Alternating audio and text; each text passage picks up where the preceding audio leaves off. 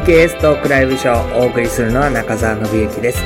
今日はえ全国のキリスト教会向け DM サービスを手掛けていらっしゃる箱舟便の上原雄平さんに来ていただきました。よろしくお願いしよますろしくお。願いします。えーっと、まず自己紹介を少ししていただいてもいいですか？はい。えー、箱舟便というですね、えーキリスト教会の、えー全国8000件ある教会にですね、えー DM を1通10円で送るサービスをさせてもらっています。まあ、簡単にその、えっ、と、仕組みをご案内すると、えー一つの封筒に、えーいろいろな、えーえー団体、えー学校や、まあ、企業さん、えーまたイベントの案内とか、そういった、こう、印刷、チラシ、パンフレット、そういったものをですね、一つの封筒に皆さんのお入れすることで、えー乗り合いのコンセプトの形で DM を送ることで、えーお一方一通10円から送れるっていうサービスをさせてもらっております。なるほど。その乗り合いのこのイメージが箱舟なんですね。そうですね。はい。みんなで一緒に乗りましょうと。はいはい。そうすれば格安で行けますよと。そうですね。はいあの、独自の団体で DM を送るのがタクシーだとすると、はいはいまあ、箱舟便はバスというようなイメージです。はいはいはい。じゃあ、結構ごちゃごちゃ混ぜになって送られていく可能性もある。そうですね。あの、20種類、30種類っていうのが最近の、あの、大体の、ボリュームですね。10円で、えっ、と、8000教会っていうと、まあ、8万円あれば、全国の教会にゴンと送れるという。そうですね。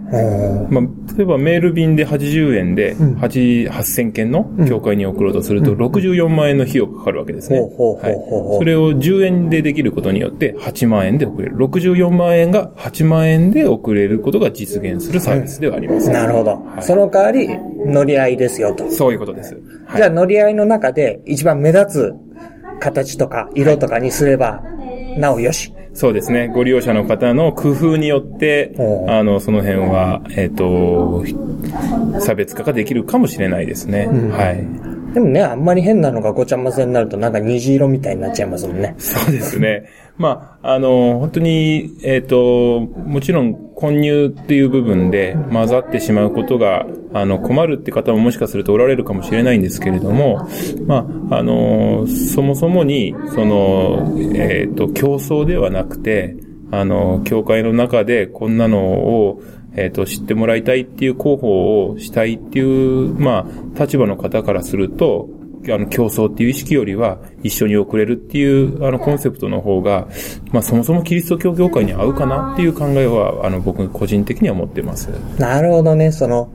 一緒に入ってるものは競合ではなくて、はい。あのー総合的にええ乗り合わせのパッケージですよと。そうですね。あ封筒いくつも開けなくていいでしょうと。そうですね。はい。うんまとめてこれで見ましょうよという。そうですね。おーいいですね。今はどのくらいの頻度でどういう風に発送されてるんですか？はい。えっと、年に4回の発送させてもらっておりまして、えー6月15日、10、あ、ごめんなさい、9月15日、11月15日、2月の末という、ちょ、ちょっと変則はしてるんですが、まあ、あのこの業界のですね、まあ、一つ一つの節目にも合うような形で配置した4回になってます。ってことは、えー、6月15日の発送が今間近に迫ってきてる。そうですね。今ちょうどお申し込みが、あのーえっ、と、たくさんいただいておりまして、まあ、追い込みがかかっているところですね。やっぱり夏に向けての今回はパッケージになるんですか？そうですね。夏前の告知っていう、あの方がたくさんおられますね。はい。うん。これは実際には、えーお願いをしたものを、封入は、えー上原さんが自分でするんですか？あ、えっ、と、そうですね。あの、箱舟便のその封入、封管、またはてな張りという作業が発生するんですけれども、その作業はすべてですね、あのーえー提携してます福祉作業所に依頼することになっております。まあ、あのハンディキャップを持った方々が、あのー作業してくださるんですけれども、まあ、その作業所60名体制でですね、あのー箱舟便のその30種類ぐらいのものを8000通用意するっていう作業にみんなで取り掛かってですね、やってくれています。はい。じゃあ、その方々にとってもウィンだし、はい。えー送り主さんにとってもウィンだし、はい。基本的に上の方にとってもウィンという。そうですね。あの、コストパフォーマンスもしっかりですし、はいかつご利用いただくことによって、そういった方々の仕事になっている、社会貢献になっていると、はっきりあの申し上げていいと思います。そういうことを手掛けるっていうのは、上原さんにとっては、こう、ウィンなんですか？あんまり利益が出るようには思わないんだけど。えっ、と、その作業所にということですか？プラス、はいキリスト教会のためにこれ、サービスですよね。なるほどです、あんまり商売っぽくないかな。ああ、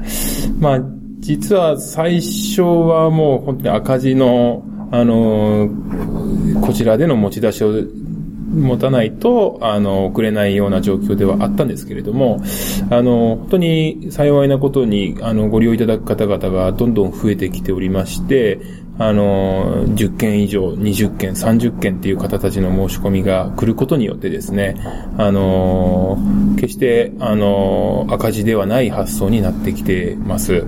かつ、その、作業所の方もですね、あの、ちゃんとしたお金を支払って、あの、フェアトレードっていうような意識も持たせてもらいながらご依頼できてますので、本当に弊社も、あの、また作業所も、あの、本当に、あり、えー本当にご利用いただくことによってありがたい形が出来上がってきてます。はい。この箱舟便、あるいはね、少しその他のことも手掛けていらっしゃるようですけれども、そういったものを、こう、提供していこうとする上原さんの心っていうのはどういうものなんですか？はい。あの、えっと、大学を卒業してですね、あの、広告代理店に就職をしたんですけれども、まあ、あの、学生時代から自分としてはやりたいことっていうのが一つ、キャンプ場をしたいというような思いがずーっとありましてですね。はい。で、まあ、その、会社勤めをしている中でその夢に向かっていけない部分がどうしてもあるものですから、自分で、あの、何かをしなければっていうところで、まあ、あの、広告の、あの、会社を自分で、あの立ち上げたっていうのが、まずスタートなんですね。で、その心っていう部分は、その、今申し上げた、キャンプ場っていうものをしたいっていう思いが原動力になって、ずっとここまでやってきました。はい。でもこう、キャンプ場、やっぱりお金かかるじゃないですか。施ええ設を作ろうとか、はいね、設備を作ろうとかって言った時に、はい。そしたらもっとこう、お金稼げる、はい。こう、なんていうの、やり方とか、えー、考えた方がいいんじゃないですか。いや、あのー確かに、例えば、その、キリスト教会、業界の中での広告活動っていうのは市場が狭いですし、まあ、あと、その、なんていうんですか、収益性をつけにくいっていう部分が、あの、えっ、と、周りの方には結構言われる部分はあるんですけれども、実際そうでもないというか、実際にさっき申し上げた通り、ちゃんと収益性が作れるサービスに箱舟便は今すでになってますしですね。で、年にまだ4回っていう発送件数、回数の中で、あの、それぞれの回に収益性作れてきておりますので、まあ、回数も今後増やせていけるとか、まあ、あとは発送件数も協会っていうところだけに送ってる状態なので、実際に情報を受け取りたい人っていうのは、あの、対協会の、その先にある、あの、クリスチャン一人一人に情報を届けたいっていうところも見ていくと、まあ、これからの展開としては、あの、もう少し、あの、発展という部分は見えるんではないかなとは考えています。お、なるほど。そうすると、クリスチャン一人一人向けに、はい。箱舟便が送られてくる日も近いかもしれない。そうですね。紙の形状であるかどうかは別として、うかそうかうんはい、情報が届くっていう範囲は、もう少し広げられるのではないかなとは思ってます。なるほどね。はいああ、そうですか。えっ、と、ちょっと話戻りますけど、はいそのキャンプ場を作りたいっていう、そのキャンプ場の具体的なイメージとか、はいこういうものとかっていうのはあるんですか？普通多分ね、キャンプ場って聞くと、はい。あの、河原にテント張って、はい。飯合水産するみたいな、そんな、ね、バーベキューするみたいなイメージですけど、そうですね。あのーまあ、そういうテントを張れるようなキャンプ場っていうのも、あの、僕は大好きなので、家族でよく行きますし、あの、それも一つだと思うんですけれども、あのーえっ、と、例えばキリスト教の、あの、施設である、あの、〇〇キャンプ場っていうような形も、あの、えっ、と、いいとも思いますし、まあ、あとは、ホテルのようなコンセプトがあるような宿泊施設っていうイメージも、あの、いいと思っているんですけれども、その、えっ、と、そのキャンプ場をする目的っていうところが僕の中では一つ定まっているところがありまして、うんうん、その、まあ、僕はクリスチャンホームに生まれ育って、あの、本当に恵まれた、あの、霊的に恵まれた環境でずっとここまで、あの、生きてきたわけなんですけれども、その、この日本のその宣教のために、あの、献身されている牧師先生や、まあ、あの、献身者の方々が、あの、元気になれるような施設を作りたいっていう思いがあるので、えー、キャンプ場という、まあ、言い方で言わせてもらってるだけで、そういう人たちのためになる施設を作りたいっていうのが、あのー、根本的な思いなんですね、うん、そういう人たちが利用してどういう風になっていけばいいなと思ってるんですか？はい。まず、まあ、リフレッシュであったり、うん、まあ、あの、利用の本当に価値があるとか、あのー、例えばあの、一流企業に勤めてると、あの、組合というのがあって、その組合に加盟していると、その組合が、あの、運営している全国いろいろ、こう、あの、温泉施設とか、はい、保養所ですね。保養所ですね。はい、そうですね。そういったところが非常に、あの、安い料金で利用できたりするので、その会社に、あの、いるものはみんなであの利用できる。じゃあ、そういった、あの、施設って、あの、キリスト教の牧師になった方は、あの、あるかっていうと、僕はその、やっぱないように見える部分があってですね、まあ、その会社勤めしてる人もやっぱり、保養が必要だからそういうのがあるのと同じで、あの、あの、牧師をされてる先生方も、保養は必要、慰安は必要とは、同じように思うわけですね。なるほど。じゃあ、その、あの、家族単位で、その、利用しやすい施設って、じゃあ、日本の中でどういうふうにあるのかとか、で、まあ、さっき言ったテントのような施設で保養になる先生もおられるかもしれないですけど、ちょっとそれでは保養にならないっていう方もやっぱりね、温泉があって、ね、そうですね、はい。美味しいもの食べないと、みたいな。で、こうやっぱりリラックスであったり、本当にそのリフレッシュっていうものになるとか、あとは、一つ、もしかするとそこもポイントかなと思うのが、あの、キリスト教の施設を牧師先生が利用することで、実は完全な、あの、休暇にはならなかったりするっていうケースも僕はあるんじゃないかなと思ってるんです。それやっぱり、あの、牧師としての立場がどうしてもそこで起ききれてない時間になるっていうのは、ね、その、完全なリフレッシュではないっていう可能性も、あの、あるんじゃないかなと思っているので、はいぱりこう、まあ、一般のホテルを利用するような感覚ぐらいまで、あのハード、あの、ハードルが下がった形というか、あの今までのその仕事を一回置けるような、あの施設を目指したいなっていう感覚ですね。じゃあ本当にリラックスして休みになるっていうことを目指しながら。はい、そうですね。いいですね。はい。じゃああれですね、各教団の福利厚生の担当の人たちに掛け合って、はあ、こう、保養所プログラムを。はい。そうですね。そういう、なんかこう、あの、話がまとめられるような展開とかあったら理想的ですけれどもね。すごいね。それね、あの、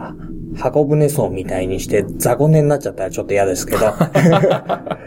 まあ、一流のね、あの、えー、いい、まあ、あ施設と、はい、まあ、ホスピタリティの中で、はい、ゆっくりさせてもらえるっていうのを、はい、一つの教団じゃやっぱ難しいですもんね。かもしれないですね。まあ、あの、えっ、ー、と、その辺が、まあ、今後、